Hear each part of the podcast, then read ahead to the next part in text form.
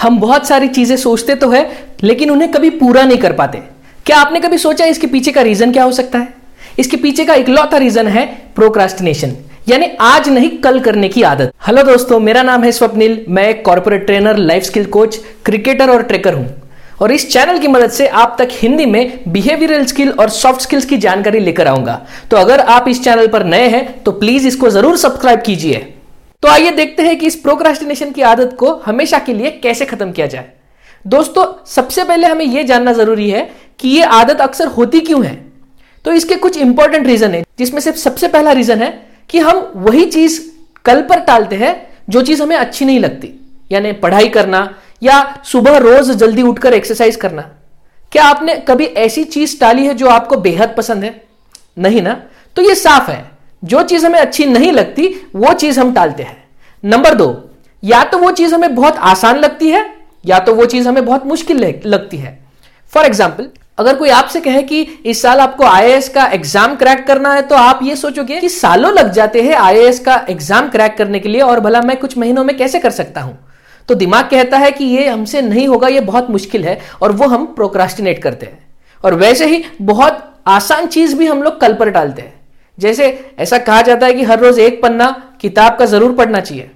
पर हम ये सोचते हैं कि अगर एक बार मैं पढ़ना शुरू करूँ तो मैं किताब ही खत्म करूँगा। इसलिए वो पन्ना भी हम लोग नहीं पढ़ पाते और नंबर तीन, हम अपने खुद की समय की वैल्यू नहीं कर पाते।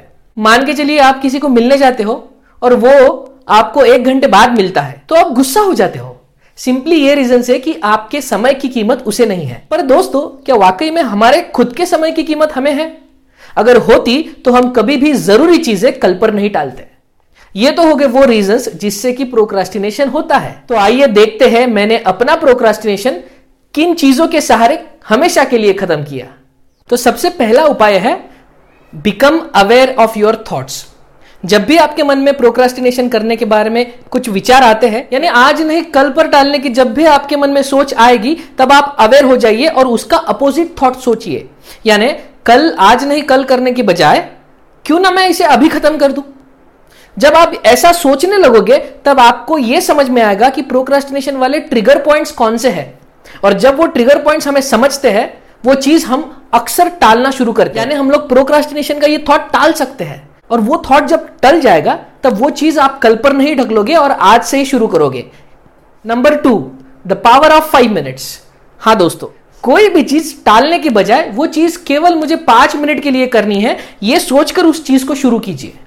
और जब आप शुरू करते हो तो साइंटिस्ट ये कहते हैं कि अक्सर बहुत सारे लोग उसे कम से कम 20 मिनट से 30 मिनट तक कंटिन्यू करते हैं। यानी जो चीज़ आप टालने वाले थे, वो लगभग आपने 30 मिनट तक कंटिन्यू की। ये पावर ऑफ़ फाइव मिनट्स हमें यह कहता है, करना तो केवल हमें पाँच मिनट के लिए है, और इसके लिए हमारा मन रेजिस्ट नहीं करता, और उसके लिए रेडी हो जाता है।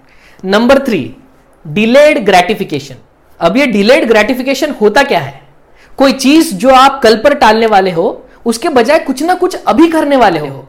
वो चाहे कुछ भी हो सकता है। वीडियो गेम खेलना, सोशल मीडिया पे रहना, आप वेब सीरीज़ देख सकते हो या सिंपली आप सोना चाहते हो। तो डिलेड ग्रेटिफिकेशन की प्रैक्टिस ये होती है कि अगर हमें वीडियो गेम खेलने की बहुत इच्छा हो रही है तो आप खुद से कहिए कि ये इंपॉर्टेंट काम पहले खत्म कर लू, फिर जाकर मैं वीडियो गेम खेलूँगा, या सोशल मीडिया हैंडल करूँगा, या वेब सीरीज़ देखूँगा, या सो जाऊँगा। पर वो इंपॉर्टेंट काम करने से पहले कोई भी चीज़ का ग्रेटिफिकेशन मत लीजिए। जितना आप इस ग्रेटिफिकेशन को डिले करोगे, उतना आपका ब्रेन स्ट्रांग होगा अपने लिए इंपॉर्टेंट चीज़ें ढूँढने के लिए। इससे आपके पेशेंस भी बढ़ेंगे और प्रोक्रास्टिनेशन की यह आदत भी खत्म हो जाएगी।